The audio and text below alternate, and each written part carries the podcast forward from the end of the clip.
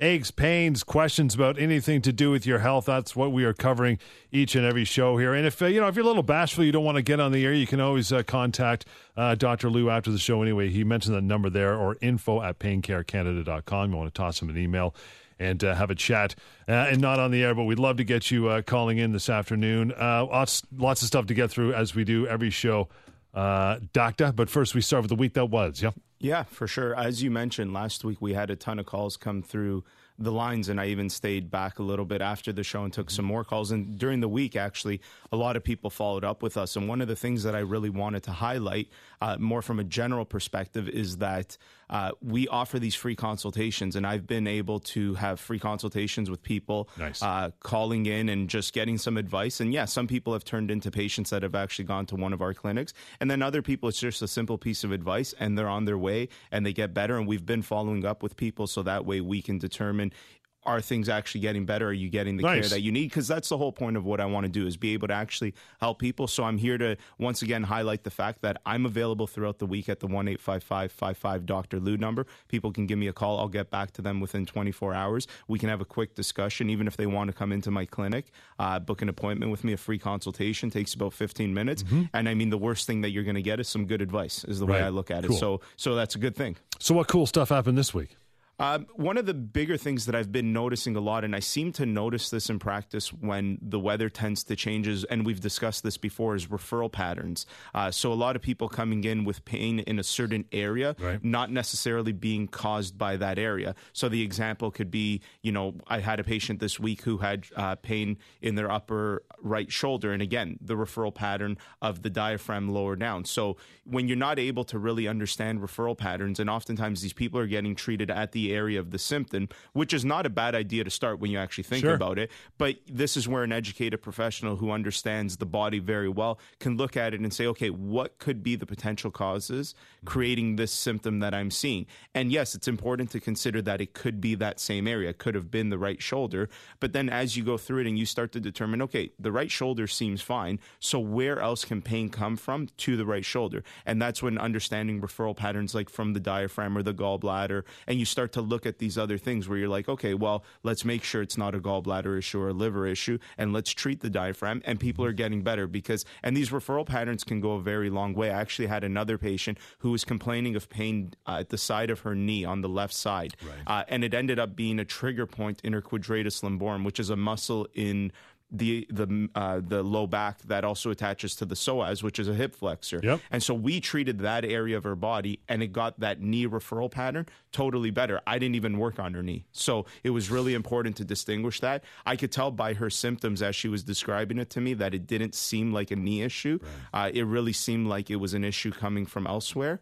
And so, you know, again, understanding referral patterns, I was able to understand quadratus lumborum, psoas, have that typical referral pattern. You go in, and it's very simple to test for this stuff. Stuff you poke on that muscle, and if the patient's uh, complaint intensifies in that area, then you know you're dealing with a referral pattern. Then you treat that, and I was able to treat that with acupuncture and some active release therapies, and patient got 100% better. She's very active, uh, so these are things that do tend to be more common in active individuals. It's pretty wild that the start of the journey can be here, but then the end point's a completely different part of the body as far as pain's concerned. Yeah, and, and I've talked about this a lot, uh, and you know most people kind of understand this, but the body's all related. You know, you can't look at the foot and say that that's different from the knee, that's different from the hip. There's there's a constant link between everything. In fact, there's something called fascial links, which are ways that fascia is a covering of the muscle.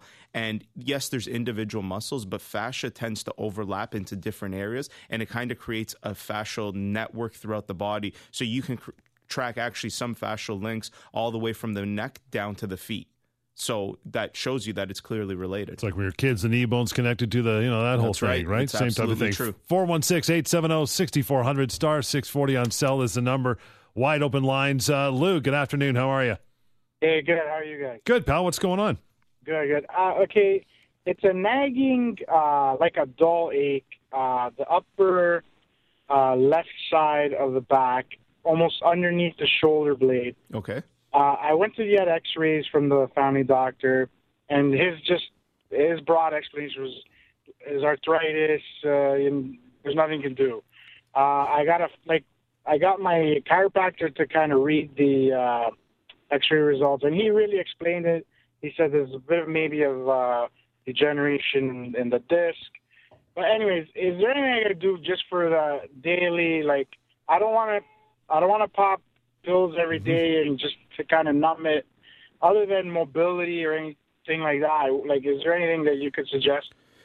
Yeah, I mean, the bigger thing comes down to uh, and this is kind of an excuse that's often used by professionals is they'll take an x-ray or some type of imaging and they'll use the findings on imaging to explain the person's symptoms. And those two things don't always correlate. So there's actually hmm. good evidence looking at uh, x-rays for the low back. And what the basic finding is is that it's a 50-50 correlation. So if we took 100 people and we x-rayed their backs 50% of those people would have some type of degenerative change just because that's aging of the skeleton. It's gray hair of the skeleton not the same 50 people would necessarily have pain. So when you look at imaging, wow. there needs to be a correlation between what you see on the image and what the person's complaint is. Um, and so when I look at, when I hear uh, Lou saying something like this, where the pain is kind of uh, in the left side of the back, just below the shoulder blade, that's not really where you would necessarily expect something like a degenerative type of pain to cause any type of symptom. And this could be a good case. And I, again, I can't be 100% sure because I, Lou's not in, here in front of me. Yep. I can't examine him.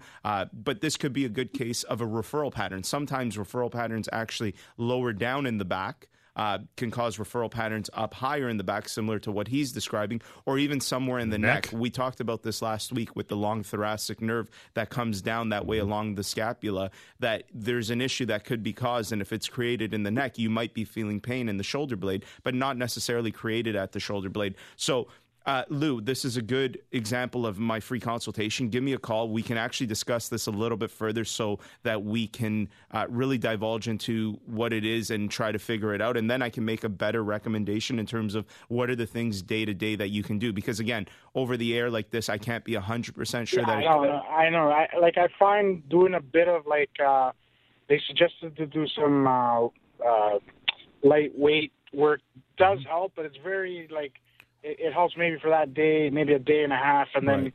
it kind of creeps back. Do you find that your pain is better once you get going and moving around? Yeah, if I'm moving around, it's way less. Okay, and that uh, that usually when when yeah. people describe that type of response to movement, it usually indicates a muscular issue. So this is a good example that it may not necessarily be a bone. And what ends up happening with muscles is when they're tense, uh, they tend to create pain. But as sure. you get moving around, they loosen up and they get better. And that's very characteristic of muscle complaints is that it's better once people get going.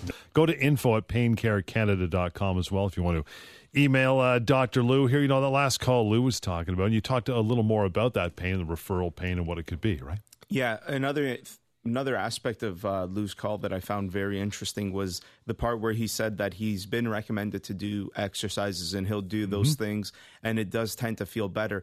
One of the hardest things that I think myself and most people dealing with pain face is that people assume that pain is something that you have and you should be able to get rid of instantaneously. It's much easier to accept in health that, you know, for example, if you get diagnosed with diabetes, that that's something that you have to manage for the rest of your life. Sure. Not too many people wake up and say, you know, well, I take my metformin and it seems to be great, but if I don't take it, it's not so great. That's kind yeah. of the reality. That's why the mm. medication exists. The unfortunate reality, and I hate to break the news to everybody, but pain and most injuries function the same way, especially as we get older and, and those things that have happened previously tend to come back and haunt us. The reality is that a lot of these things are management issues. So it's never you know, and this is where you have to speak with someone and understand their clinical case. But oftentimes, you're never looking to get 100% better without any exacerbation of that pain. Because mm-hmm. the reality is, the research supports that if you hurt an area of your body once, you're likely to hurt it again. And the more times you hurt it, the more likely it is to get worse as you continue to hurt it. So your body now has a weak point and you have to do these things. So when Lou was talking about, yeah, I do my exercises, but it's only good for a few days that sometimes is the reality. Sometimes that's you have to keep up with those exercises. That exercise is equivalent to that metformin for your diabetes. You got to right. do it in order to stay healthy. There's very few times and it's actually consistent around most of healthcare that there's ever a true cure in which that you can do something, it eliminates the problem, and it never comes back again. The reality of healthcare is most of healthcare, including pain management, is management. The word is in the term pain management. We manage Right. people's pain.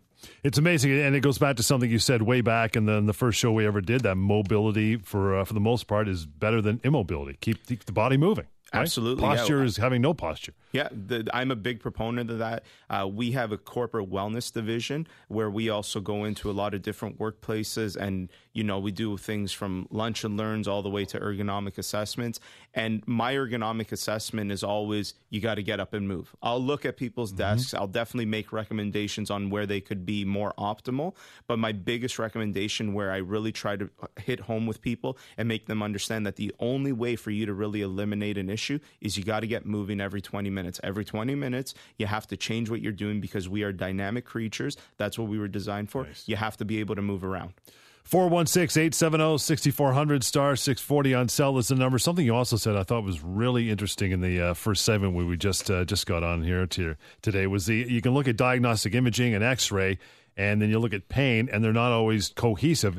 Have you ever come across you know say an X-ray and MRI saying, man, this guy. I look at this. This guy should be in tons of pain, but he's not. How, Yeah. do, you, how do you how do you figure out the problem? Yeah, no, there's been tons of times. There's been times actually where I'm confident that I'm going to send someone for some type of imaging and I'm going to see something. And then, you know, the low back, I'm thinking, okay, this person's got to be riddled with degenerative changes. And I'll send them for an x ray. This, you know, I've had, I can remember a 60 year old man once that was complaining of really bad low back pain. And I'm thinking, okay, 60 years old, it's not going to be unlikely that there's some, and again, mm-hmm. degeneration is normal, but it's normal to a certain extent. That's why it's graded in different ways. And I'm thinking for sure we're going to see a lot of degenerative changes here. Sure enough, goes for the x-ray comes back. Looks like he's 20 years old if you looked at his x-ray. His x-ray looked better than my x-rays of my low back but yet he's got more pain than i do. Uh, and so yeah it tends to happen both ways even the other way like you mentioned where you look at somebody's x-ray and you think oh wow. But and a lot of the times you're not really sending for x-ray if there's not an indication but sometimes we'll send people say for a hip x-ray Right. and you get a portion of the low back in it and you'll notice the low back and you think wow that low back looks really bad in terms of degenerative changes. Meanwhile they're here talking to us about you know hip pain. And so you're thinking you know i'm surprised that the, his low back is what's not bothering him but that's the reality that clinicians this is the this is the what i always talk about clinical acumen is the word that i use this acumen is the ability for a clinician to use all the tools and come to a cohesive picture together so yes imaging could be important blood work could be important but you have to look at all those things in relation to the patient that's why radiologists send back their results to the family doctor or to whomever Right. referred for it because they don't have the full clinical picture. They're given one quick sentence, uh, trauma to the low back. That's all that they know. They're not making the final diagnosis. That's why they send it back because they understand this needs to be related back to the clinical picture. 416 870 6400 star 640 on cell. Good afternoon, Joe. How are you? Good, gentlemen. How are you? What is Good. going on with you? Well, three months ago, I was diagnosed, I guess, with a tennis elbow. I'm not exactly aware how I got it or what I did to actually strain it. Now, it's on my right side, and I'm obviously right hand dominant. Now, the initial course of therapy I was given was an anti-inflammatory plus physio, but it's still I don't feel that it's always 100%, especially when I make a fist. And now, when I just touch actually the bone part of my elbow, it feels like there's actual trauma to the bone when there's no trauma to the best of my knowledge. So I guess my main question is: Is this uh, something that I'm going to have to deal with for, you know, I guess for the rest of my life per se, or can I expect to get, uh, you know, a better course of therapy that will make it, I guess, per- permanently go away? I'm 42 years old, so I guess I'm not as Okay. young as I'd like Yeah. like to say. So I just wanted to get your input on that. Yeah, for sure. Uh, we've actually had a few calls, and I believe we had a similar call last week about tennis elbow. And I went into some detail about the actual pathology of what happens with tennis elbow. And and uh, the medical term is epicondylitis. Uh, and so if it's medial, it's called uh, uh, golfer's elbow, and if it's lateral, it's called tennis elbow. And so these are just the layman's terms for it. Uh, but epicondylitis suggests that at the epicondyle, which is a piece of the bone, there's inflammation. And that used to be the thinking about this pathology for a very long time. That's why Joe was prescribed anti-inflammatories. The unfortunate part about why it's why it's still lingering is because the most up-to-date research actually looks at this from a microscopic level and determines there's no real inflammation actually going on. What you actually have is an epicondylosis, and that term osis just means pain. Uh, and so what's happening with the epicondylosis is there's no actual inflammation going on, but that bone uh, that muscle to tendon to bone transition that mm-hmm. happens on a histological level, what happens is there starts to be changes in the actual histology, the actual cell makeup. And so, where there should be probably more um, tendon type of cells, you would find more bone types of cells. Right. And that's where he's describing it starts to feel like there's trauma in that area, is because the it's actually changing. What needs to happen in those situations is you need somebody to actually create micro trauma to break that area up yeah. again, almost creating the injury again in order for it to heal properly. So I would say, Joe, give us a call. It's not the end of the line, and that is actually something that could be helped with if it's treated right with that type of approach. Back we go to uh, Chris. Hi, Chris. Hello, how are you? Good, sir. What's going on? Uh, well, I've got uh, pain in my uh, left knee, and it's been there for about uh, probably the past uh, almost a year now. Okay. And uh, it's quite it's it's it's quite painful. Okay. have you done anything else? Like, have you had it checked out at all? Chris? Well, or I'm in the process of looking for another doctor because mine had a heart attack and uh, he's taken less clients now. So mm-hmm. they've uh, they've uh, so I'm looking. I've gone through uh, Service Ontario to find another doctor. Okay, how old are you, Chris? I'm 56. Okay, and where exactly in the knee does it hurt? Can you try to be specific? Like, is it around the kneecap? Is it above the kneecap? Behind the knee? It's behind the knee. Behind the knee. Okay. Uh, any swelling or bruising that's ever yes. visible? Yes.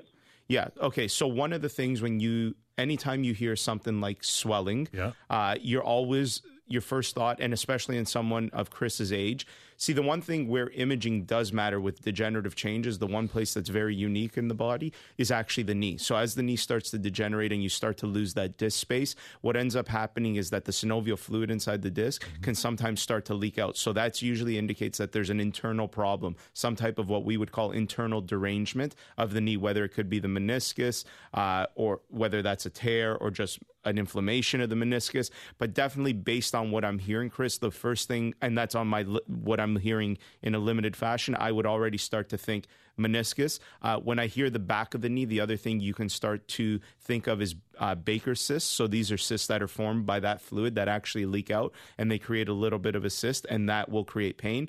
Um, and those cysts can actually be worked on by some type of a therapist. Doesn't necessarily need to be surgery in order to get rid of them.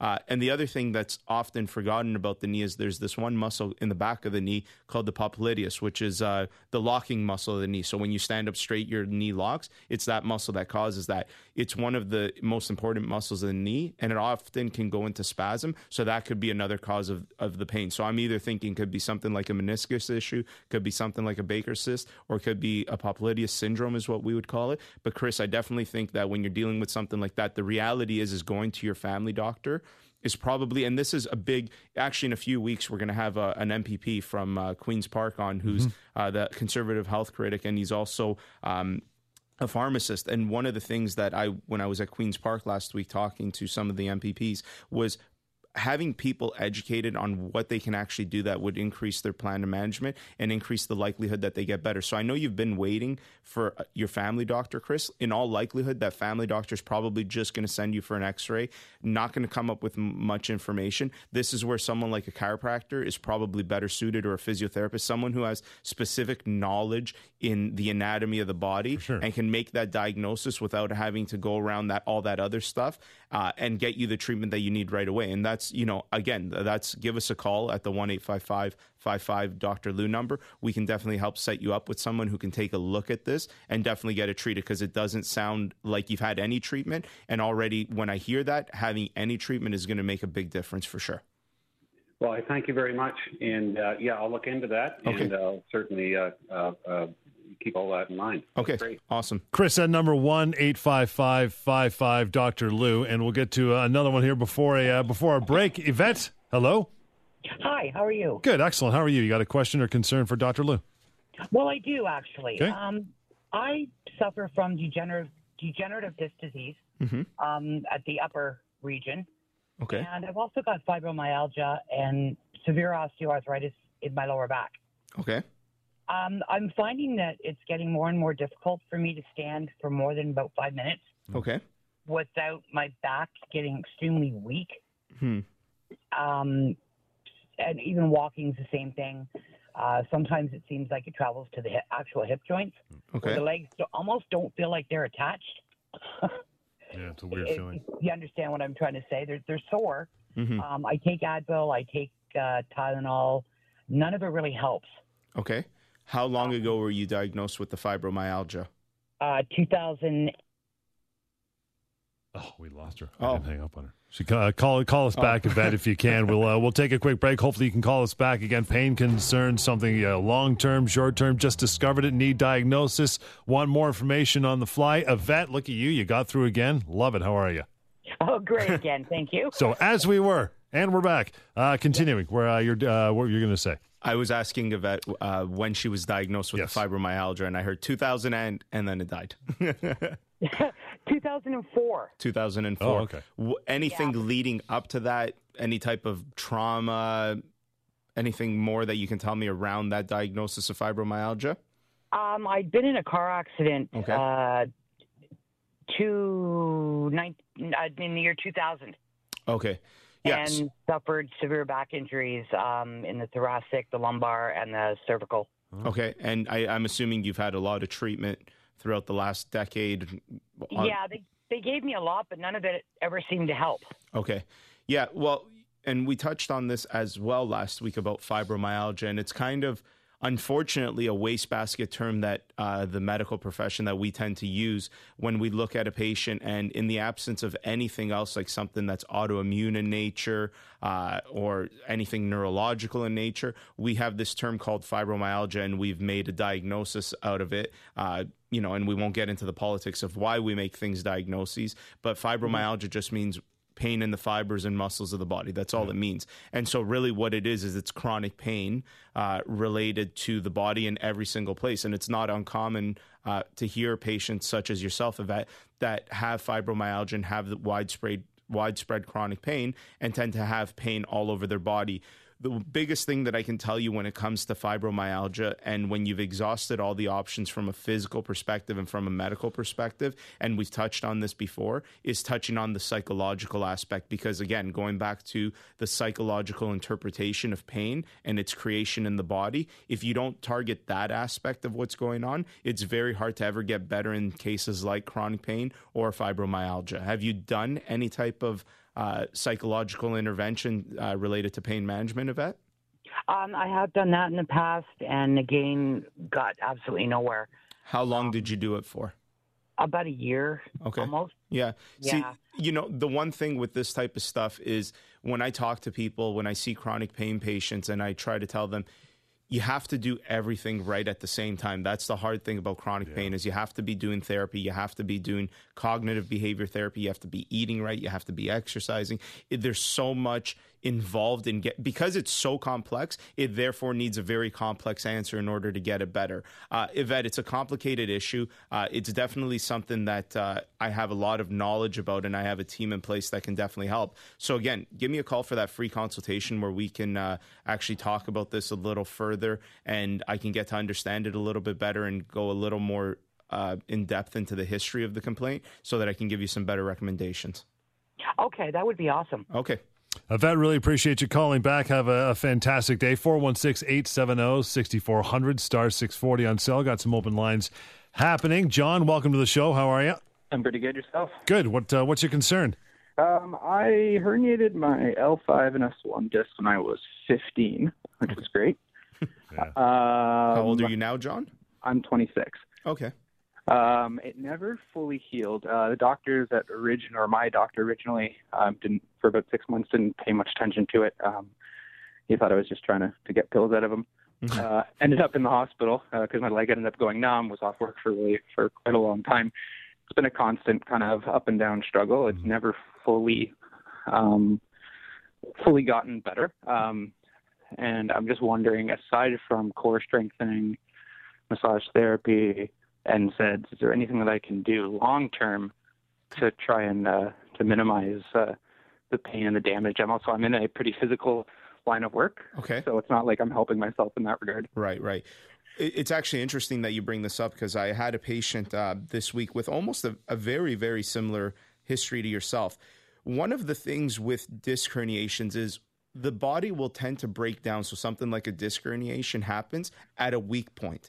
And going back to what we talked about at the beginning of the show with fascial links, one of the keys when I look at people that have had a breakdown in a certain area that I guess I've failed to mention thus far uh, since we've been doing the show is something that I do call the functional assessment. So this person that I had had a um, a disc herniation on the left side. Uh, and was causing the typical disc herniation symptoms of the sciatica down the leg. One of the things that I was able to identify when I started looking at the fascial link, because I started thinking, well, why did that area break down? Why did the injury happen there? So I started looking into a gait analysis and looking at his hip and his ankle range of motion and movement. And I was able to find that actually the majority of his problem was coming from his um, from his hip. So basically, what we did, and he had been seeing other people who had been treating the disc herniation, going back to you treat what you think is the Just problem. squarely on the back. I have focused all my treatment on his hip, and this he's been living with this problem for I believe it was about two years, and wasn't getting any real improvement with the typical type of treatment for disc herniations. He wasn't, you know, in any exacerbated state, so at least he was able to function. But he had that chronic low level ache that he couldn't get rid of, and I have focused my treatment solely on treating his hip, and he's already improved by eighty percent, and his No pain's kidding. almost gone. So for someone like you, John, and the reason why I thought about it was also because of the age. When it happens at 15, when something happens that young, it really tells you that there's an area of stress in your body that's not being identified. Because it, you would think it would be more common to see it later on in life, but once you start seeing it that early, it really identifies that there must be something functional going on that's really creating an area of weakness in the body. And so assessing the function of other related parts, and it may be the hip, it may be the knee, it may be the ankle, it may be the upper back. It usually will start lower down. It usually doesn't tend to be higher up. Higher up, so I'm thinking something like the hip or ankle, but definitely getting those things assessed. Uh, and if you give us a call, you come in for that consultation, we can actually do that uh, and determine, okay, this may be something you know coming from your hip or from your ankle, and we treat those things, and it may give you the improvement that you've failed to have, I guess, in the last decade. Okay. Okay. Yeah, definitely. Thank Okay, John. Thanks. John, that number is 1 855 55 Dr. Lou. You need to email, get some more information. Info at paincarecanada.com. Let's talk about a little bit because it's come up, what, three or four ca- phone calls so far, and you and I were just chatting about it before the mics went on, and that is causes, common causes of uh, low back pain because that's a big bowl of fun right there. Yeah, for sure. Low back pain, every time I explain it, it's funny when I have patients that come in and say, you know, I was at my family doctor, I was somewhere else, and they told me that I have low back pain. Mm-hmm. It's like, okay, that, that's great. That's a symptom. That's the equivalent of someone telling you you have a fever. Now you have to determine what's causing the fever. So when you look at low back pain, it falls on a spectrum. And the way I always look at the spectrum is you're looking at the very benign treatable issues, like if it's a muscle or a joint, all the way to the very malignant and potentially life threatening things like a tumor or whatever. And obviously, those more serious things are very, very rare. Uh, and much more common are the benign side of the spectrum but there's so many different things that can cause low back pain that that's why you need someone who actually understands the low back pain. When they've done research on this they actually find that family doctors and next week we'll actually have a surgeon on the show uh, and he'll speak to this as well about uh, the very the lack of training that family doctors have in this, and they realize it themselves. That's why they refer to other people. Uh, they realize the limited knowledge that they have on such a complicated area. When you actually look at it, you know, the back. I would argue is as complicated as the mouth, and we have a whole separate profession dedicated to that called dentistry. Right. Right. So, uh, and and I know chiropractic is really trying to move towards spinal healthcare experts. I know at the chiropractic college where I teach, that's where we want to go in the future to be the dentist of the low back and the neck, and really help with all those spinal complaints. Uh, but the reality is, you need someone who can look at it, understand all the potential causes of the pain, and determine, okay, where on this spectrum is this person falling, and then the the type of treatment that falls into to the pathology really depends on what the problem is. Obviously, if you have someone who has a tumor, well, they're going to go for surgery, get it removed, and go through that route. Versus if it's on the benign side, oftentimes the person who's assessing you prob- uh, properly can also treat you on that side. Do you find uh, percentage wise low back pain is a little more common than upper back pain? Yep, for sure. Uh, low back pain is probably the most common, followed by neck pain, followed by mid back pain. And it's very simple when you actually understand, uh, when you actually look at anatomy, why that's the Yeah, case. this this I find never thought about it. Yeah, it, so the to say. reason why is two things in the low back where it's very common is if we stripped away your body and we looked at the skeleton, it's actually there's nothing there except the spine. So you have the there. rib cage and then you have the hips. So it's just an area holding it up. Plus you have all the weight of the upper body falling on top of that area. So that's why it's very common to have injuries and that's why it's second most common in the neck because again the neck is very similar to the low back. There's nothing there except muscles and the big head. but the head is much lighter than the whole body. Mm-hmm. Uh, and mid back problems tend to be the less common because of the rib cages there. So it creates an inherent type of structural stability Really that's cool. not common in the neck and in the low back. So low back, neck, mid back is usually, and low back is not just the most common in terms of the spinal related complaints. I believe it's the third most common. Um, pathology that people experience in their lives. I think only next to the common cold. It might be two or three. I can't remember the exact stats. I know for time missed off work, it's second to the cold. So when employers look at why people miss uh, time from work, it's often low back pain, only second to the common cold. 416 870 6400 star 640 on sell newly. How are you? Not too bad. How are you doing, gentlemen? Let me guess. Back pain. Yeah. How about that? See, I, told you it was second most common. right? I feel like everybody else. Then Yeah. Tell us more. uh, I have an upper back problem. Oh. It's r- probably right where my diaphragm is. If you drew kind of a straight line, okay. and if you run your fingers down my spine on the left side and on the right side, Mhm. on the left side there's a lump on one of the vertebrae, On the left side. Okay. and it's not soft. It's hard, but it. I mean, when the pain starts, it kind of takes your breath away. Okay. Um, I talked to my doctor about it, and he basically said it's probably a cyst, and nobody's going to do anything about it. Okay. Uh, Well- yeah. I mean, the reality is number one, when he says it's probably a cyst, in order to really determine that, you have to kind of get some type of imaging, some type of an ultrasound to actually look at if it's a cyst, right? Anytime you see one side where there's a lump, you start to consider a few different things. Like you just mentioned, could be something, a growth of some type like a cyst. One of the other things that can cause humping on one side is scoliosis. Uh, what happens in the back? Uh, scoliosis is a bend in the spine. There's something in the back. It's called a coupling motion. So when you develop some type of a bend, there's a, a lateral bend component and also a rotation component. And when that vertebrae vertebrae rotates, the TVP, which is one of the bones on the side, actually starts to hump towards the skin. And so people will feel that and think that they have a growth, but all it really is is a mild scoliosis causing a little bit of rotation of the spine, causing that bony part of the vertebrae to be more prominent. Uh, so yeah, Newly, definitely uh, that might be worth the consultation in the office. No charge. You come in, we take a look at it. I can definitely give you a better idea. Uh, and you know what? If it is a cyst, although your family doctor thinks no one will do anything about it, people on my team, if uh, if the way surgeons will look at this stuff is if it's not causing a problem, we're going to leave it. If it is causing a problem and it's causing you pain, well, then that's a different We'll story. go further, maybe. Yeah, then then it's a matter of assessing it and determining. Uh, anytime you go into something like surgery, and again, we'll have a surgeon on next week who will talk about this stuff, but risk versus benefit. So if the risk is very little, but the benefit is going to be great in terms of eliminating potentially your pain, then it might be worth it. If it's not, then you know that's a conversation to be had and to be determined. Newly, it is 1 855 55 Dr. Lou, D R L O U. Very simple number to call 1 855 Dr. Lou. And we'll get uh, to Mark here before the break. Hey, Mark. Hi, how you doing, guys? Good. What's happening? Um, I uh, just wanted to get your take on inversion tables since you're talking about backs. I've Yep. got uh, kind of, you know, off and on lower back stiffness, soreness, Mhm. and uh, I just got one a couple days ago. Mhm. Uh, tried it out, and actually, the second time I was on it, it felt like uh, I was opening a can of beer or something. Uh, you know, just a pop and a fizz, and I feel a lot better. Yeah. Um, okay, so it's it's a complicated answer uh, with inversion tables.